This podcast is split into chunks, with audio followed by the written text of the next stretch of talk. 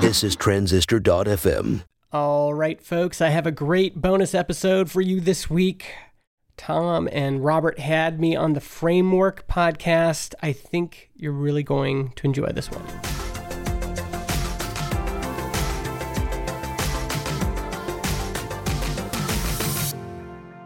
You're listening to Framework, where we dig into the research, planning, and building that goes into bringing products to market. I'm Rob Hayes. And I'm Tom Creighton, and today we're talking with Justin Jackson, who is the co founder of the podcasting hosting and analytics platform Transistor and host of the Build Your SaaS podcast. We'll discuss building tools for creator communities like podcasters and doing it as an independent, non venture backed SaaS business. We wanted to talk with Justin for a couple of reasons. Justin is one of the most recognizable faces in the independent creator community on Twitter, and he manages to do more than just register a domain for every project idea he has, like some of the hosts of this podcast. He actually builds them and helps other indie creators do the same. And as podcasters ourselves, we're excited by the idea of focusing on this community of creators to provide tools to create better content and lower the barrier to entry. Justin, can you give us a short intro to yourself and what Transistor is all about for those people who aren't familiar with it? Yeah, I mean that was a really nice intro you just did. I don't know if I could. I don't know if I can, you know, live up to that. Yeah, I've been doing uh, kind of business stuff my whole life, but went independent from consulting in 2016, and then early 2018, John Buddha and I teamed up to work on Transistor, which is podcast hosting and analytics. So every podcast you've ever pushed play on in Apple Podcasts or Overcast or whatever is hosted somewhere. And uh, that's the part that we do. Awesome. And so when you guys got going on this in 2018, can you give us a sense of what the software landscape looked like for podcasting back then? I, I, I imagine it's evolved a ton in the last two years but uh, how much tooling was mm-hmm. in the space when you got going and and where was it focused in the the workflow of a podcaster yeah so i'd been podcasting since 2012 and uh, i met john at this festival in portland called xoxo in 2014 and at the time john was working on another platform called simplecast and so he I was self-hosting my show at the time. I had like WordPress and a bunch of plugins and uh, Amazon uh, you know AWS. I, I was kind of self-hosting it, and I thought thought it would save me money, and it ended up just actually costing me more money. And once you added up WordPress hosting and AWS and all the plugins I needed to make it work, and so John said, "Hey, why don't you come over to Simplecast?" So I did. And, you know, fast forward, we stayed in touch. Um, John, you know, stopped working on Simplecast for a while. And he was working for Cards Against Humanity, and they wanted to launch a new show. And so they said, hey, well, you know, we're thinking about using, you know, they were looking at the platforms that were out there. And John said, you know, I, I think I could build something better than what's out there. So Libsyn is kind of the the leader. You know, they have the most customers. Well, Anchor technically has the most users, but in the the paid hosting, uh, you know, section, Libsyn is the leader, and it's. I mean, it's fine. they they've been around for a long time. They've done a lot of good things for podcasting, but it's pretty old and crusty. You know, the the the UI is hasn't been updated in a while, and you know, we were both product people and we just felt like we had something to offer at the time. You know, we could, we wanted to create a tool that was super simple and didn't have a lot of, you know, extra bells and whistles. And yeah, so, and we also recognized at the time that there was kind there, there was this growing wave of interest in podcasting. So for years, you know, I would I'd have people approach me saying, "Oh, I'm thinking about building a tool for podcasters," and I would always say, "Ah, I don't know if it's a good idea." Because a lot of podcasters are pretty were pretty DIY for a long time. It was it was like having a ham radio station, you know, people in their basement putting together their own equipment and their own workflows. And so the timing for a long time didn't seem right. But around 2017, I noticed there was kind of a shift in the tide. And not only did I personally know a lot of people who had podcasts, but you know, every week the New York Times had a new, you know, piece on podcasting. There was Serial, there was Gimlet, uh, and then also companies for the first time were investing in the medium. They were building little podcast studios and starting shows. And so I don't think we would have started it or I wouldn't I was I wouldn't have been interested unless I could see this kind of swell of demand that was increasing.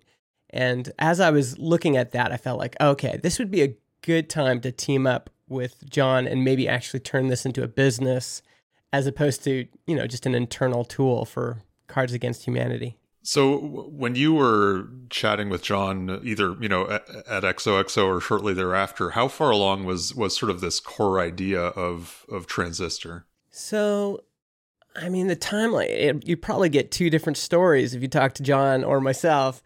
Uh, I the way I remember it is we we were in a Slack together from uh, a previous project that never took off, and uh, you know we just stayed in touch and we were sharing what we were working on. And sometime in 2017, he was saying, you know, I'm thinking about building a new podcast hosting platform for Cards Against Humanity. And I was looking for a new project to work on.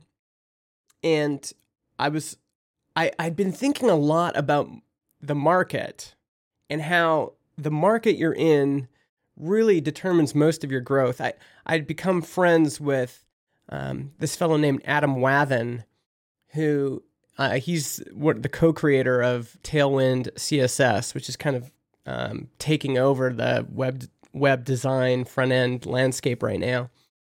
And I just seen him launch a series of products for initially into the Laravel community, which is this big programming framework, and just the amount of momentum in that market and the amount of kind of hunger for you know the different things he was launching it it really showed me that wow like if you have a market that's that's demonstrated their demand for something like they're lining up um, for you know product after product that, that that's a lot different than launching something for you know a market that you know just kind of wants something or is maybe too small and so there's all these check boxes i was looking for. Is there is this market sufficiently large? Is there a growing tide of demand for something? How is that demand demonstrated in real life? Is there evidence that you know people are you know more people are getting into podcasting and that there is you know an opportunity to get into the market? And as i was you know thinking and reflecting on all these things and john's like hey you know i'm thinking about doing another podcast hosting thing uh, I was just, I was like, oh my God, like this aligns for me personally, it aligns in so many ways. I could see the market demand. I'd been tracking that since 2012. I was in every podcaster's forum. I was, you know, paying for paid private newsletters for podcasters. I was in it and I, I could see that the tide was shifting. And then for me personally, uh, the opportunity had a lot of founder market fit. And I could just see in my mind that I had something to offer in a partnership. And so uh, I was the one that pitched him on the idea of us working together and launching it together and um, being uh, yeah, d- doing it together as a business. And John was not super, uh, he wasn't like super enthusiastic right away, partly because he'd been burned in the past with partnerships.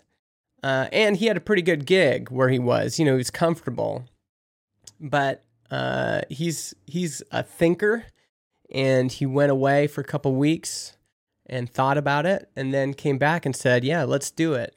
And so we signed our partnership agreement, um, and kind of modified all of the incorporation documents and everything probably around February of 2018. And he's still here three years later, so yeah. he, he, he, doesn't yet regret the decision. That's great.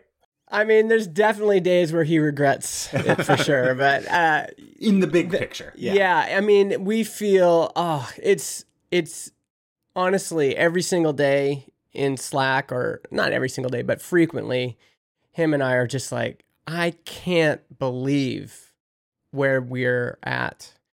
Uh, especially because even in a good market, things feel like they start slow, and so we were, you know, in the beginning, I mean, there were definitely some growing pains.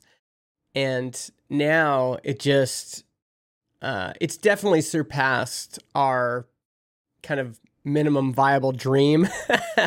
you know, like we had a minimum viable kind of benchmark we wanted to hit.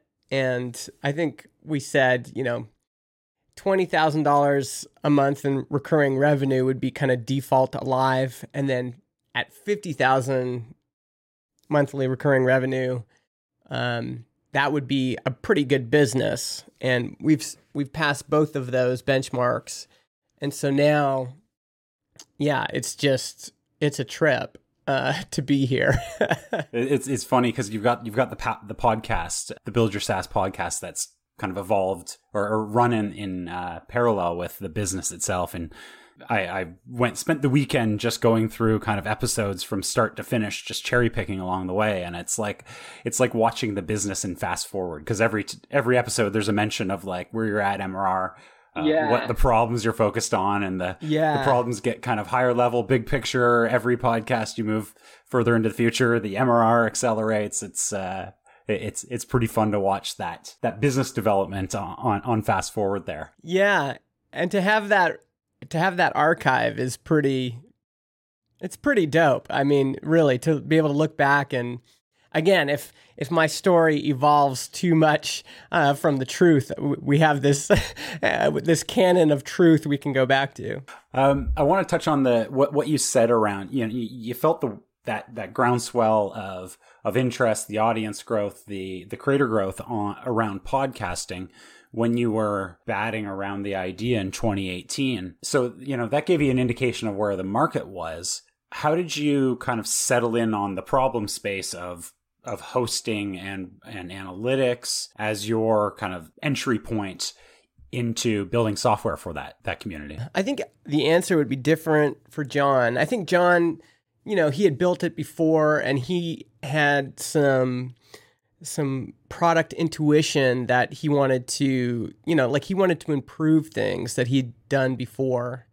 Um, and in his case, there was demonstrated demand because his employer was looking for a solution.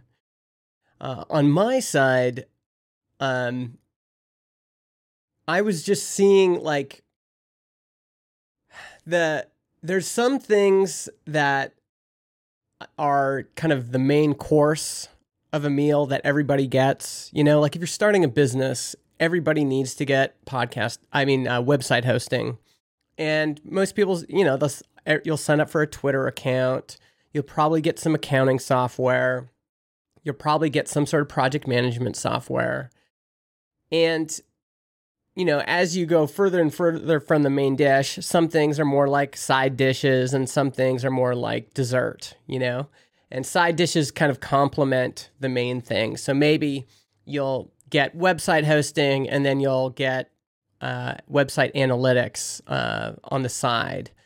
And then maybe, you know, for fun, you might buy a few uh, WordPress plugins that are more like dessert. I don't know. I'm, I'm trying to stretch the metaphor here, but that I just noticed that there was this dynamic.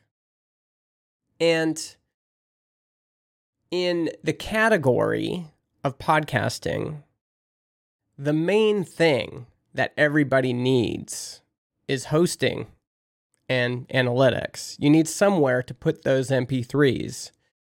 And kind of uh, included in that layer is, you know, other things too, like maybe a little website, maybe a little social media landing page, an embeddable player you can put on your your site, and uh, and a way, of course, a way to generate the RSS feed that you're going to then submit to Apple Podcasts and Spotify. And then even there, there's like, oh well, there. In terms of the job to be done, like why are people even looking for podcast hosting? It's because they want to get their podcast on Spotify and Apple Podcasts, and they don't know how to do that. So the the, the easier you can make that, whether through the UX or just through uh, good customer support, you know, there's an opportunity there. So I think that that was part of what I was looking at was what's the main thing that everybody needs, and um, and you know I I'd seen I'd interviewed folks uh, on my podcast like Zencastr um, and I'd seen that they had a lot of success doing what they were doing, and the people that were you know buying their service were mostly businesses that had a podcast, and uh, so that was kind of interesting to me. But I also saw the technical side of of doing like web recording in a browser is quite complicated. And so if we were going to bootstrap this, it was like this is probably a good fit in all of those vectors. Uh, and uh, there's one more thing I was going to say, but I can't remember. Maybe I'll, it'll come to me. Um, yeah, sorry. We can just cut that out. Um, yeah. So you you mentioned as as you were looking at this space and particularly around the time that that transistor was starting to come together, you were noticing that it wasn't just individual creators anymore, but like brands, publishers and so on were starting to to get into the space were you trying to serve any one of those segments or really just as as you said like satisfy that that basic need for for the main dish yeah. So I think I initially I I believed this this startup um, mantra that that you know you need to choose a niche, and so I had developed a relationship with Jason Cohen, the founder of WP Engine, and I was like, oh, this is perfect because Jason Cohen offered this kind of premium WordPress hosting service to businesses. That was his whole that was his niche. You know, he's not going to be for hobbyists, he's not going to be for bloggers. This is going to be if you're a business and you need a WordPress site, we're going to offer it to you. And so our initial positioning was podcast hosting for brands and businesses. And we quickly discovered that that was hurting us more than it was helping. Um, because partly because podcasting is just a lot smaller, but also because the the the people who are starting to podcast, uh, you know, some a lot of them don't see themselves as brands or businesses. One of the most popular shows on Transistor is um, is uh, not overthinking, which was started by these two brothers, and they had a pretty big following on YouTube and Twitter beforehand, and uh, Al, I think it was Ali messaged me and said, "Hey, just so you know, I ended up signing up, but uh, your messaging almost turned me off. Like I'm a YouTuber, and you said brands or businesses, and then I got into the product, and it's like there's there's nothing about this product. It's completely agnostic. So I I've I've changed my thinking on that quite a bit. I the most interesting thing to me now about a category is not like what niche is this for, it, but rather what do they search for when they type when they look go to Google to find a solution, what are they searching for? And in our case, it's just podcast hosting. That's what or how do I get my podcast on Apple Podcasts? They these are these are people that don't kind of it'd be difficult to categorize them as an audience or a niche. They're just people who want a podcast, and some of them work for businesses. Some of them are just you know, DIYers in their basement. It, there's a whole spectrum of people. And what's more interesting um, or important in our case is what are they trying to do? What are they looking for? Podcast hosting, hosting for my podcast, get my podcast on iTunes.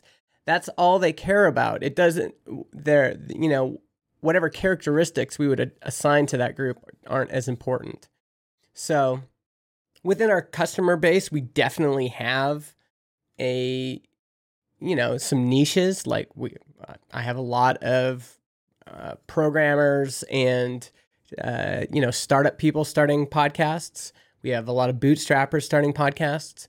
But those groups, you know, when you compare it to our overall customer base, which is, you know, thousands and thousands of people, maybe they account for hundreds of accounts, but not thousands. Um, so, yeah, there was an evolution there of how many people are looking for podcast hosting and how can we reach them? And those were the more important questions then. Who is this specifically for, you know? Yeah. Yeah. And so with that that diversity, I guess, in in the potential kind of podcaster audience, were you able to kind of validate your assumptions or did you actively validate your assumptions or did you just kind of build something to do the validation? You know, build something and release it to do the validation? I mean, I had some like we both had kind of fertile ground in our brains, I think, because we we'd been, you know, uh, building the tools. Yeah, we'd been in podcasting for a long time, and so we'd seen and heard and felt things uh, along the way, both personally and also, you know, um, I've I've seen dozens and hundreds or, of podcast threads on Facebook and on Twitter and in conversations at conferences. So there's all this kind of fertile ground inside of us that we were kind of, I think, drawing on, which is the, the hard part of like trying to deconstruct any sort of um, success or even how did you get here is I have to somehow communicate like all of the context that John and I brought to the table, uh, which is our our experiences, our network, the skills we've had, the things we've tried, the experiments we've run. There's like decades of this experience that we were, you know, coming to the table with, um, which is maybe the advantage that a couple of, uh, you know, at the time, late 30s folks had uh, is that we had all this experience that we could bring to the table that maybe we wouldn't have had. Well, I definitely wouldn't have had at you know 20 or 25. Yeah, so the I think bringing all that to the table and then mining that as we went along, and then yeah, testing some assumptions. Some of our assumptions were right. Uh, many of our assumptions I feel were right, and some of them, you know, once we kind of went down that path of for example we we explored the idea of doing dynamic ad insertion or dynamic content insertion which is still something we might do but we developed this uh, this process uh, this discovery process called wait and see which was basically just you know, we it was just two of us, and at the beginning we were working on it on the side, and so you could have an idea, which was, oh, we should do dynamic ad insertion. This is the big thing in in podcasting, and some of our customers are requesting it. Like, what more proof do you need? And we we even went to Portland and met up and like hashed everything out, and you know, drew out all these plans and then we got home and I said, you know, it's just like John was stressed out and I I was like, well, let's just wait and see. And we waited and see, you know, wait and see and then we had some customers that had left because they you know absolutely needed dynamic insertion. And then a couple months later they came back and we're like, "Whoa, what's going on here?" And they're like, "Ah, it turns out like our problem wasn't dynamic ad insertion. The problem is there's just not that many. There's there's uh, a lot of demand for advertisers, but there's not as much supply, and maybe that's not the solution for you know the way I want to monetize my podcast. So uh, that approach, I think, has actually served us well. Of wait and see. And John definitely has way more of that inclination than I do. I'm like I have a new idea every day, and um, you know he, he's pretty grumpy about new ideas, and that that grumpiness serves us well. On that exact topic, I mean, you've you've mentioned like you've been in podcasting for for almost a decade, and you know, very much a, a podcast power user or, or power creator leaning on that experience, did you make decisions about the product that you were building that you thought would be representative of your of your customer base, but it turned out you know you were acting on on a faulty assumption, or or has that wait and see approach sort of served you well in in that department? Yeah, I mean, um, I think a lot of our inclinations are correct. Um, the I mean, I don't know. That there's certainly a lot of things I want to change about the product uh, because I'm using it every day, and there's yeah, there's just certain things that we we put in there, and sometimes didn't put a lot of thought into that we could definitely revise and make better. I, I, I mean, the danger I get into is when my experience doesn't match up with a big section of our users' experience. And it's, it's, I, I sometimes have to remember the pain and frustration I had, and even the questions I was asking early in podcasting that now, as kind of a weathered veteran, I'm like, ah, that doesn't matter. Why does that even, you know, why do people even care? and I I remember, oh wait a second, that for example, like the one of the quintessential problems in podcasting is distribution. Uh, to get on all of the apps and the directories and the platforms like Apple Podcasts and Spotify and Google is a giant mess. It really is. Um, and you know, now that I understand it and it's I understand like this is just the way it is um, I it's not as big of a pain for me. But I remember when I was starting, I was like super confused. Like, okay, what is? How does all this work? You know, like, how how does a podcast get on Apple Podcasts? And what I need an Apple ID to like create an Apple Podcast account, and then I submit it. Do I have to do that with all of these platforms?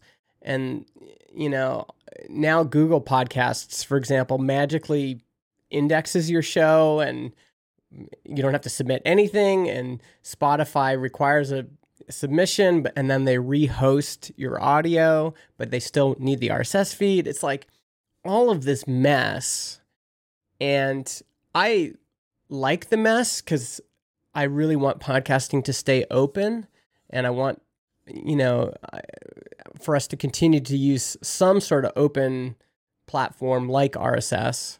Um, but I also can, I'm not naive in the sense that I, I see the threat from Spotify in particular. Uh, you know, like if, if Spotify is becomes the place to listen to podcasts, then it's, it's, you know, it's immaterial for them to create a platform that allows you to you know, edit and record your show and immediately upload it to Spotify and get all these great consumption analytics and have dynamic ad insertion built in. You know, like if I was just getting started out, I don't care about the open podcast ecosystem. I just want my audio to get to as many people as I can and to get that immediate feedback of, oh, wow, I'm live in the Spotify directory and people are listening and I can see their stats and wow, this is really cool. Um, that is a giant threat for Transistor, but also for the open uh, podcasting ecosystem. Have you seen any material effect of that on your product or on the customer base, or is that just kind of like an something looming in the distance? Yeah, it's looming in the distance. Uh, it, I mean, if anyone is listening at Apple Podcasts, I would love to talk to you.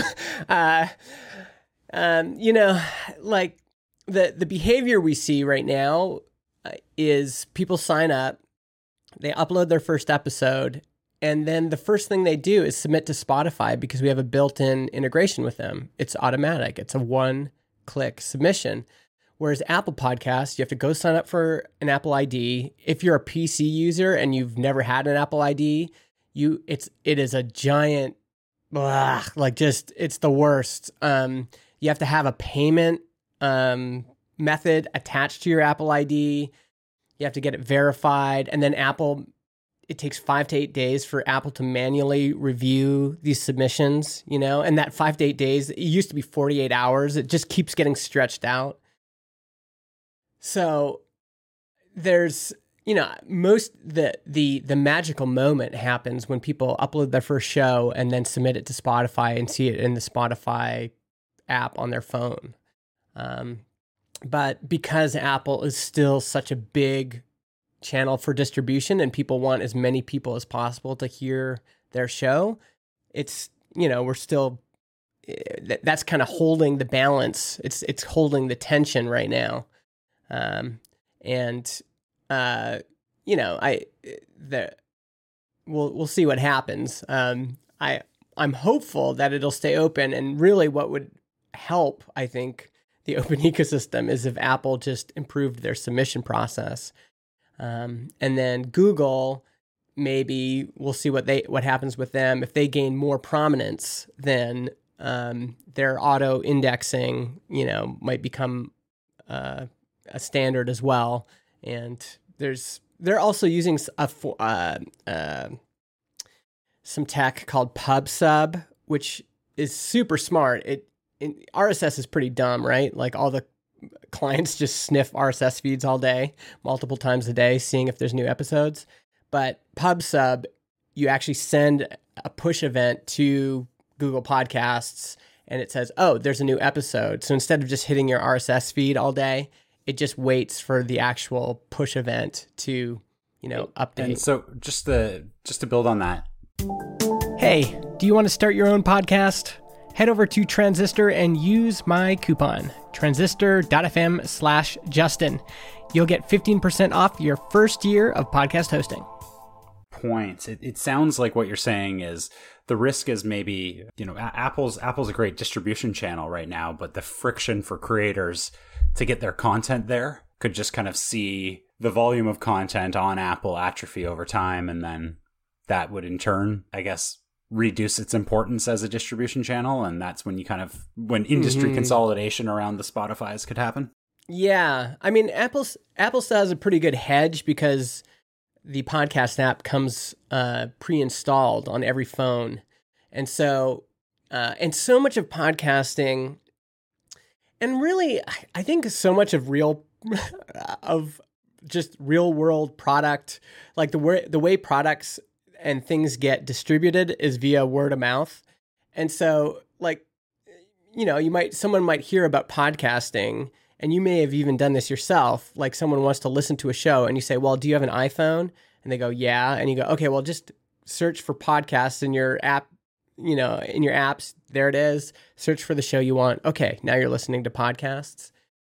So there's some a lot of built-in strength there, uh, for sure. But on the other side, there's this threat of you know the easier Spotify makes it, and the more kind of strategic acquisitions they make. Um, like right now, uh, you know, listen on Apple Podcasts is a cultural meme, right? It is something that gets repeated a lot, and there's this strength there. But the more that, you know, if if Spotify buys all of the big shows and people just hear listen on Spotify over and over again, that will become a cultural meme, and there'll be, you know, some competition there. Um, and yeah, I'm I'm really hoping it doesn't turn out the same way YouTube did. uh, because I think ultimately that was bad for creators. Um, as soon as there's a single distribution channel, the owner of that distribution channel can use that leverage to crush creators. That creators will increasingly compete with each other to get the crumbs off the table. And we've already seen that with YouTube. They've reduced their ad, you know, the, their ad share with creators. And um, in some ways, what what saved them is live streaming on Twitch and other things, because then they had a different distribution channel. But you can see the effect of this. And uh, I think open is better than closed. We saw it with blogging, we've seen it with email. Uh, even though it's more messy and it's not quite as user friendly, uh, ultimately for creators and consumers, I think open is better. Just changing gears a little bit, I'd, I'd love to dive into like sort of the the tactics of, of building the product and the fact that that you and John have a weekly podcast focused on on basically your business and planning process is is really interesting. Uh, you know, it seems like you're often talking through decision making or, or introducing new ideas. How much of of that, intentionally or otherwise, contributes to to how Transistor evolves? Yeah, the nice thing about having a weekly show with your co-founder is it's an opportunity to talk about hairy issues uh, with and still be polite. so the forced civility. Yeah, because we know it's being recorded, and I mean, we always know we can scrub something uh, with editing, but uh, generally, we're we're in just it, it.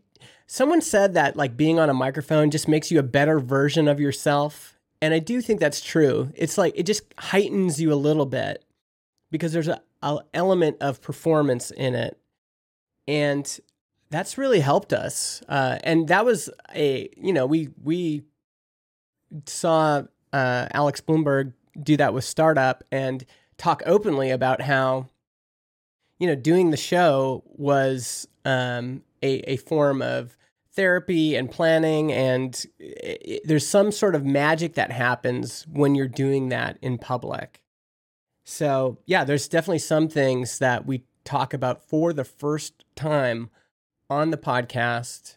And I think it, it does really help. And then you have this feedback mechanism where listeners can respond. And many of our listeners are our customers as well. And so they can say, oh, you know, that thing you were talking about, it's not quite right. You're missing, you know, this piece here. Oh, interesting. And so we have a uh, a feedback loop there that's quite helpful.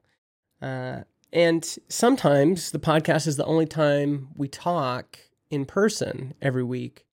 And it, it it's almost like built in. It's like if, you know, it, it'd be easy for us to just stay in our little Slack hobbit holes and just, you know, eh, send each other messages back and forth.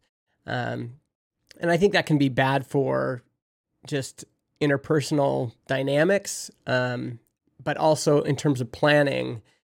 Uh, you know, if we have three episodes where it's like, wow, we haven't talked about any product development stuff, probably because we're just kind of coasting, just kind of floating, and maybe we need to, you know, do some planning.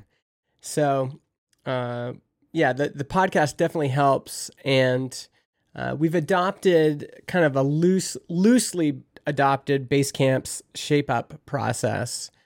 And what I like about it is, first of all, it's just way more calm for us instead of feeling this pressure to have like a full backlog. You know, like it felt like I was a product manager for so many years, and it felt like a lot of my job was just to make sure there's a big backlog so that developers had something to do. You know what I mean?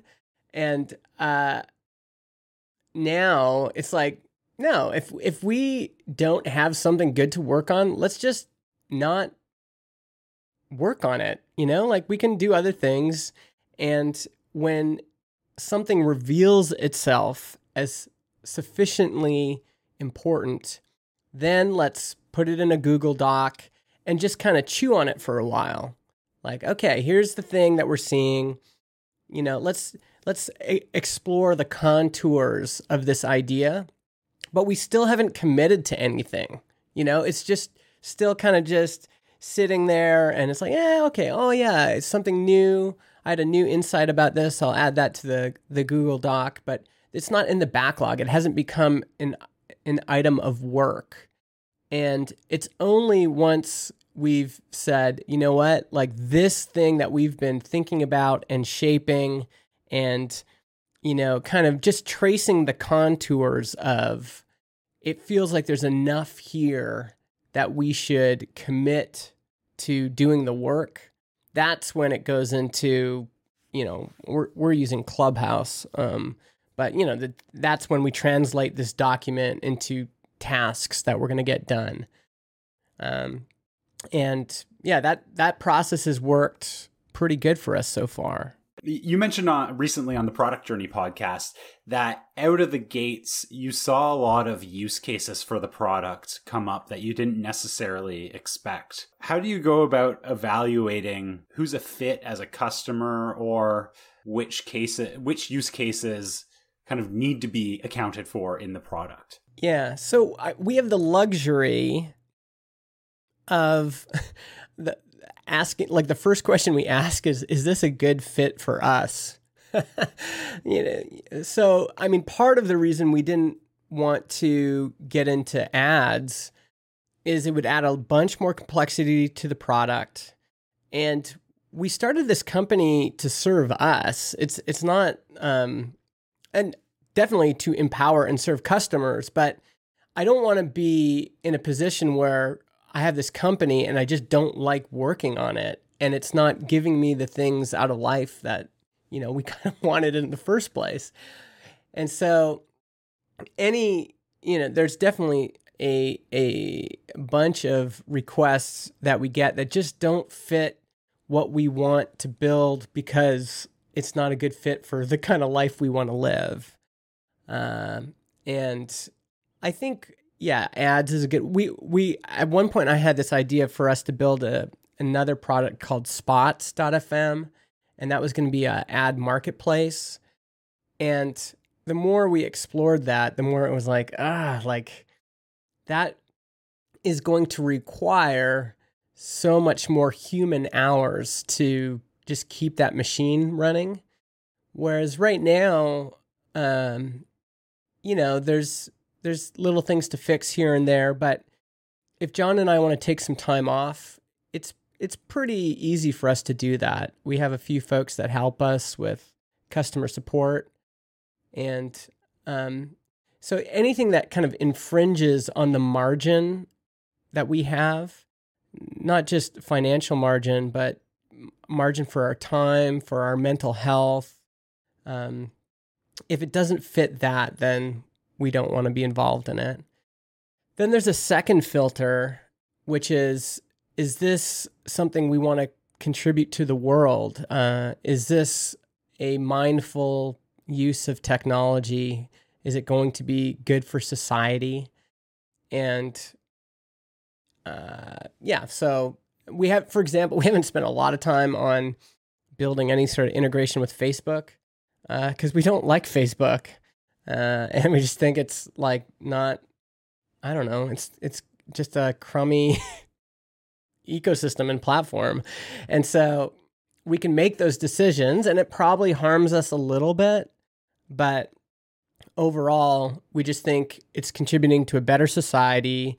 It's contributing to more mindfulness for our customers and their listeners, and it's better for us.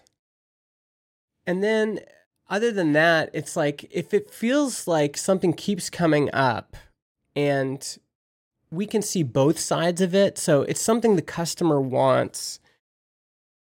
And then on our side, we can see it will actually get them what they want. like there's that perspective of, you know, people, again, the dynamic ads uh, feature is such a good example because people were like so sure they needed that and we're on the other side going, okay, but we've been in podcasting a long time. And we just know like most podcasts are not going to be best served by having advertisers. Uh, there's other ways that they that folks can make some money with their podcast if they want to that are probably better fits. And so we're we we kind of toe the line on that. You know, like it's like okay, well, uh, sometimes it's just we'll just recommend our competition if we think that's a better fit for people. Um, sometimes we'll try to communicate our rationale, and uh, and we're also just very careful about what we introduce to the product because we know anything we start, we're going to have to support, and it's very difficult to take things out. Like we have this YouTube integration that like we really wish we'd never put into the product, but now so many people are using it, and it's just it's hard to take it away once it's there. And I, I think it's that's actually a great example of just that that feature which allows it automatically posts your episode to YouTube as a a video, but there's no visual. It's just you know the audio.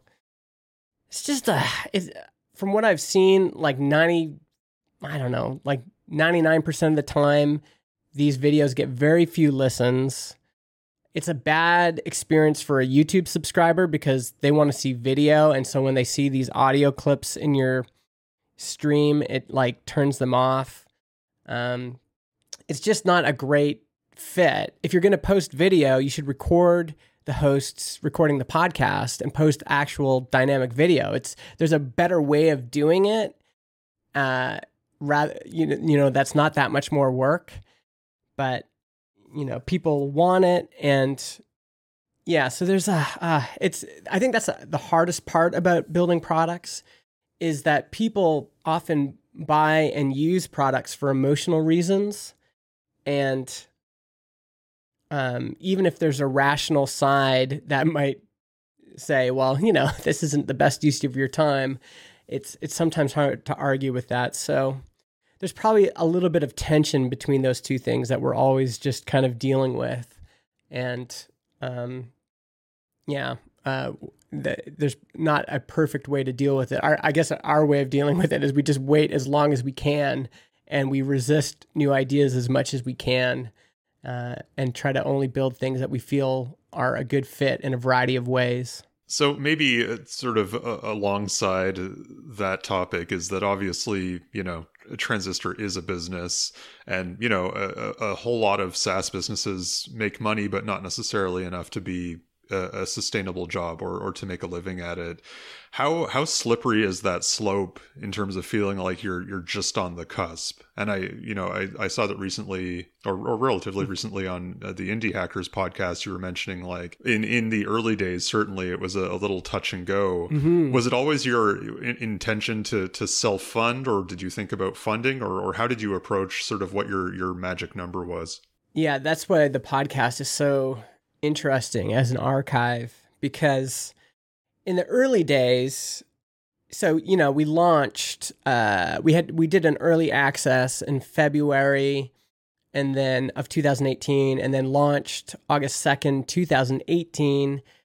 Um, so just you know, whatever that was, uh, six seven months later, and you know, when we launched, I was thinking, okay, if we double our early access, we'll be at 1500 monthly revenue. And you just realize, wow, this is going to take some time. And I remember punching it into like a forecasting calculator, and I was like, well, this might take five years. And that was uh, challenging um, for me in a financial sense, and for John in a time sense. So I came to Transistor without a lot of savings, without a lot of financial margin. You know, I've got four kids and a lot of bills and um and that you know, that was tough um on me personally and by you can hear this in the podcast like around August, September of that year, I'm starting to flail a little bit. You know, the it the the feeling of like oh i'm working on an exciting new project has subsided and the reality of wow that mortgage still needs to get paid every month right?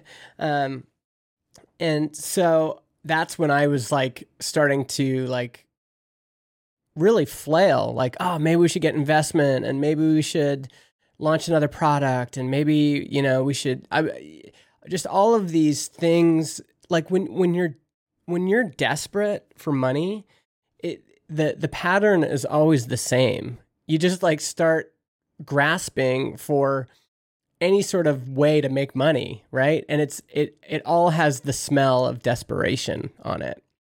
Uh, and so i was definitely doing that which is one reason like uh, it sucks because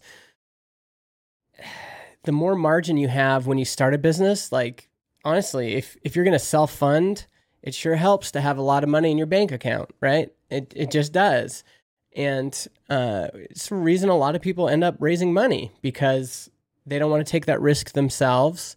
There's a huge opportunity cost as well. Uh, Des from Intercom reached out to me and he's like, you know, you've got the financial piece, but there's also your your opportunity cost of you're investing some of your most kind of uh, your best productive years to this thing and you're hoping that it turns out so that was challenging i think what helped is at the time our numbers were public and so we had all of these mentors and connections we'd made with you know really great people um, that could look at our numbers and say, okay, well, you know what? You're actually on the right track.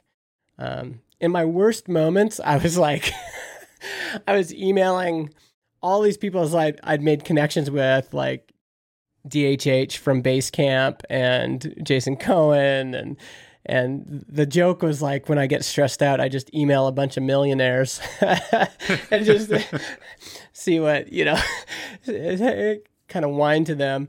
Um, and it was, you know, a lot of them were, it's difficult to give advice in those situations because nobody really knows, but they were able to look at our fundamentals and say, you know what? This looks, the fundamentals here look good. Like you're growing. And this is definitely, you should, if you can hold on, you should hold on. Um, as opposed to, you know, if they looked at our numbers and said, oh, like this is, you know, uh, it was nice having some people that could look at our numbers and I knew would give me some really honest, brutal feedback. And I think all of them would have had no problems telling me it was a mistake to keep going. So that helped in those times, but it is hard in the beginning. Now, looking back on it, we're so glad we didn't raise money. like, just so glad. We're beholden to nobody uh, we have no debt. We have no investors. We own 100% of the company. Um, and if you can make it over that threshold, it's always better to bootstrap. Always. Uh, unless, I guess, you're building something that's really capital intensive. But if the product and the market and everything aligns with bootstrapping and you can do it and you can get over that that difficult stage it's always better to bootstrap. Always, it gives you all the control. It gives you way more optionality. Um, like if someone came to us and said, "Hey, I want to invest a million dollars in your company," we would have no idea of how to spend it. It's like we we can't spend the money we have right now. Like in terms of like investing it back in the product, there's not like anything we really need to spend money on. And if we do need to spend money on it, we we spend it. There's that there's so much margin built into the business. So yeah, it's it's not a it's not a, a perfect answer in the sense that I can't be you know, I can't tell you to just subscribe to the bootstrapping religion and that you'll definitely you know benefit positively from it because there's a lot of pain for a lot of founders. But for us once we crossed that threshold it was the right decision. Yeah it, it, it seems like there's a lot more gray area built into the health of a SaaS business because you know you've done consulting before as Tom and I have done and you know it's pretty clear if you don't get another customer you know for for July you're not going to be making any revenue. But with SaaS you know there there is that baseline of revenue that always kind of I, I guess could could leave you holding out hope that you're on the right track and mm-hmm.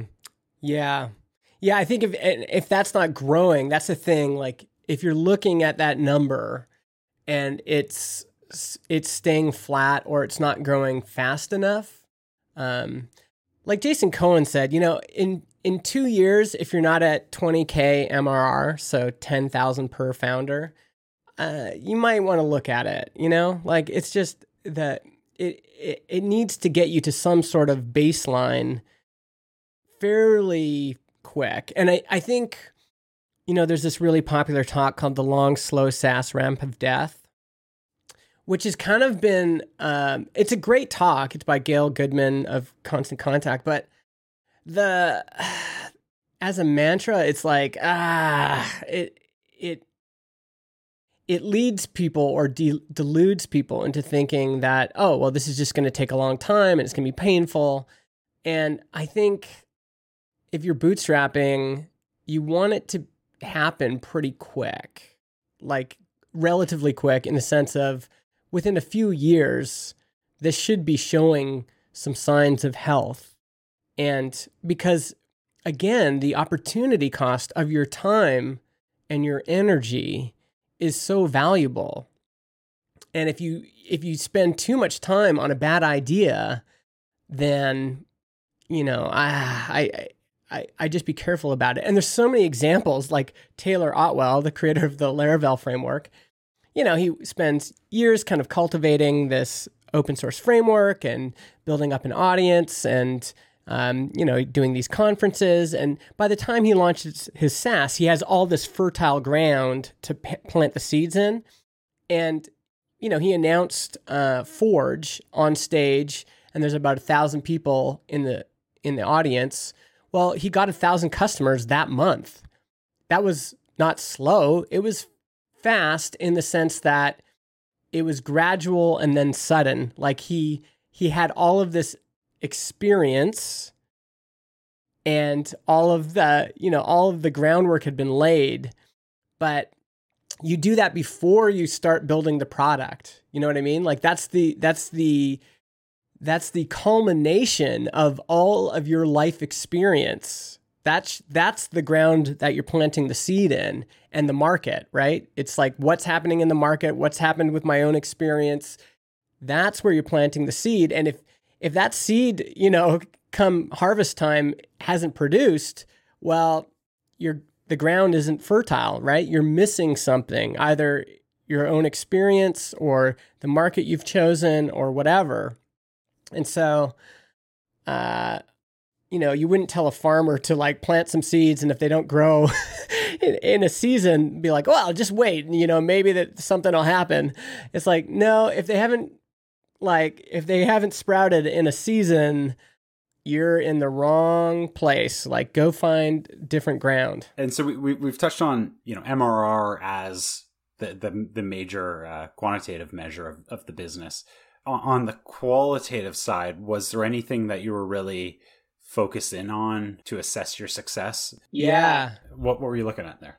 I mean, for me, everything is qualitative. Uh, so really, the only metric we look at on on you know like metrics is is like MRR and active customers. That's really kind of it. Um, I look at how many podcasts we have on the platform, but the only one I'm really looking at every month is is MRR going up? Is it going down? Is it growing? Is it how fast is it growing?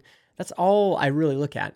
On the qualitative side, it's just everything else. You know, how am I seeing a lot of uh, transistor links out in the wild? You know, when I talk to people, what do they say about transistor? Have they heard of it? Uh, how many emails do I get from folks that are, you know, or customer s- support messages do we get from folks that are like, oh, yeah, I heard about it from this, or I've switched to you because of this? Those are the things I'm paying attention to every day. Um, I get worried when our customer ser- like customer support is our one of our biggest challenges. We get quite a few requests every day, and if I but if it goes you know, if it slows to a trickle, I get worried because I, I want to see what's in there. Like, what are people exploring? What are people having a tough time with? What do they want? Like, why why are they here? What brought them to Transistor today? And what what underlying motivation was there, you know, to start a podcast. Um, yeah, and then just qualitatively, what's happening in the industry. Uh, I'm a member of like I don't know, like there's at least at least five or six Slack different Slacks that I check fairly regularly, just because I want to see like what's bubbling in the you know in the ecosystem. What are people recommending without even being prompted to? Um, what are the the honest challenges folks are having? All that stuff is kind of out there, and that's yeah, that's me every day, just looking at it and and kind of mentally recording it, or maybe jotting a note in my Apple Notes app or whatever of oh here's what I'm seeing and oh when I shared like I I've noticed for example like podcasters just want to be noticed so if you if you put their show in your monthly newsletter, they're over the moon. Like they just and for anyone to notice their show and recommend it is massive for them. And so we try to do that quite a bit. Um, the same applies for listeners. Actually, uh, we you know we have a Patreon for Build Your SaaS, and initially we we just did it to test the. We have a little integration with Patreon and I was surprised when people started signing up. And I thought, oh, we're going to need to create all this extra content for them. And and the truth was, what what they wanted, and that I noticed kind of through qualitative like just measure is they just want us to mention them at the end of the show, and that became a part of the the you know, just kind of a part of the the culture of the show is that we do these shout outs at the end of the show and people hear the same names every week. And sometimes these people get recognized at conferences and stuff. Like that's the kind of stuff you kind of stumble on uh, through observation that you might not get from a survey or like by looking at your analytics. Yeah, I guess that that need for for distribution means that there's very little that happens in the podcast community in the shadows. You know, you can kind of see see all the activity in the industry. Yeah, yeah, exactly. Yeah, folks are always asking questions publicly and it's helpful in that sense for sure. I think people can still get there though in other product categories just by becoming a member of, you know, private Slack channels, um, you know, me, this is like when I'm at conferences, I sometimes like ask like to ask people like what like secret Slack and Telegram groups are you a part of? Cuz increasingly that's where, you know, people kind of converse in these back channels of the internet and um there it's surprising, you know, how many of those are out there. And, you know, sometimes to get invited, you just say, Hey, can I become a part of that? And, and then you're in there and you can observe, you know, what people are talking about and what they're recommending and the struggles they're having. Just to, to round things out as, as we're, I guess, thinking a bit more on, on the business side of things. Obviously, as, as a software as a service business, you know, you've got your sort of day to day focus on, on growth and so on, but how do you ensure you're thinking about or, or, planning for the next more strategic phase of your business? How do you avoid staying two heads down? Part of it is that we just we do move pretty slow. we're we're pretty chill now. Um, we we're not in a rush to fill our calendar. We're not in a rush to fill our backlog. We you know time and space really does give you perspective uh, there's there's like so many people over the years that I was so jealous of.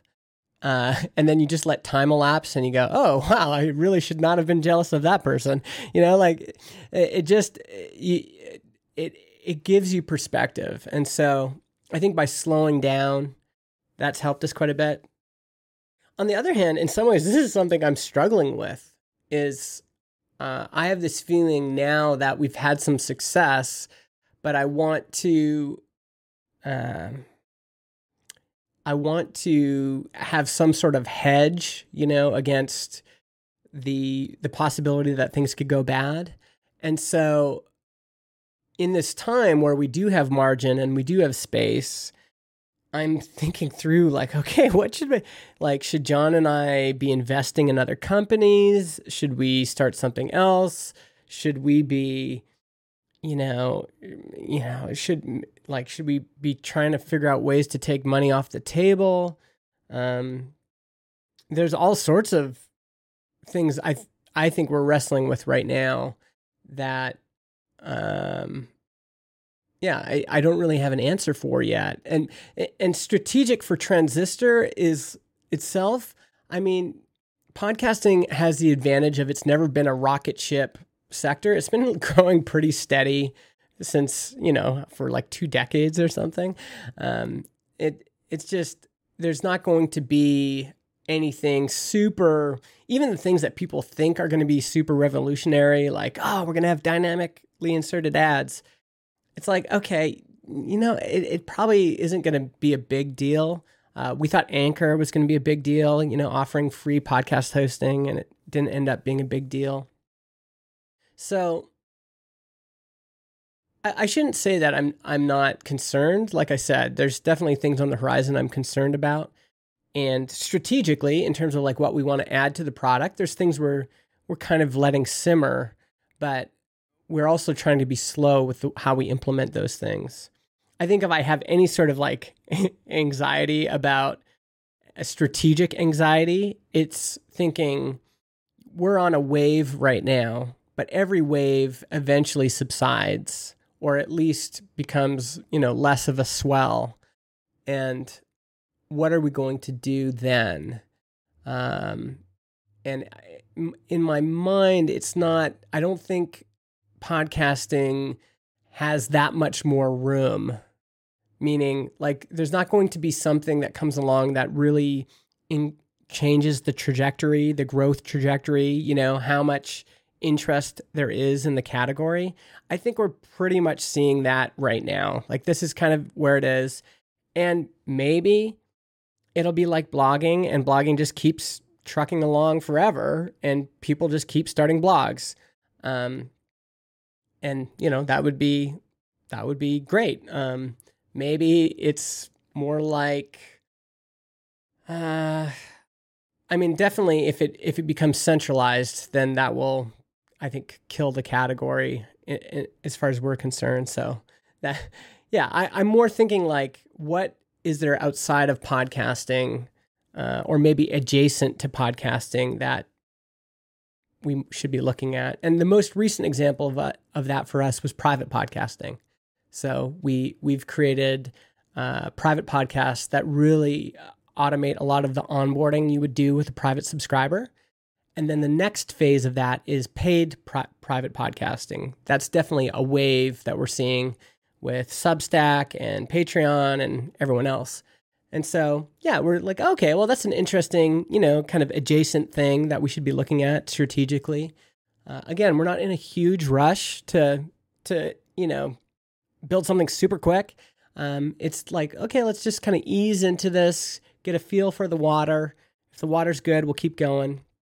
But long term, I'm just thinking about okay, what, what should we do with the resources we have now to ensure that you know we're not we're not wasting what we have? Is there something else we should be getting into now that's gonna you know plant some seeds now and have them uh, grow up next season that we can take advantage of. That that's great. I think that's a that's a really great sentiment to end it on. There, I, I appreciate you both kind of giving us the history of uh, of the product and how you've gotten to this state, and then ending it off with a little look into the future.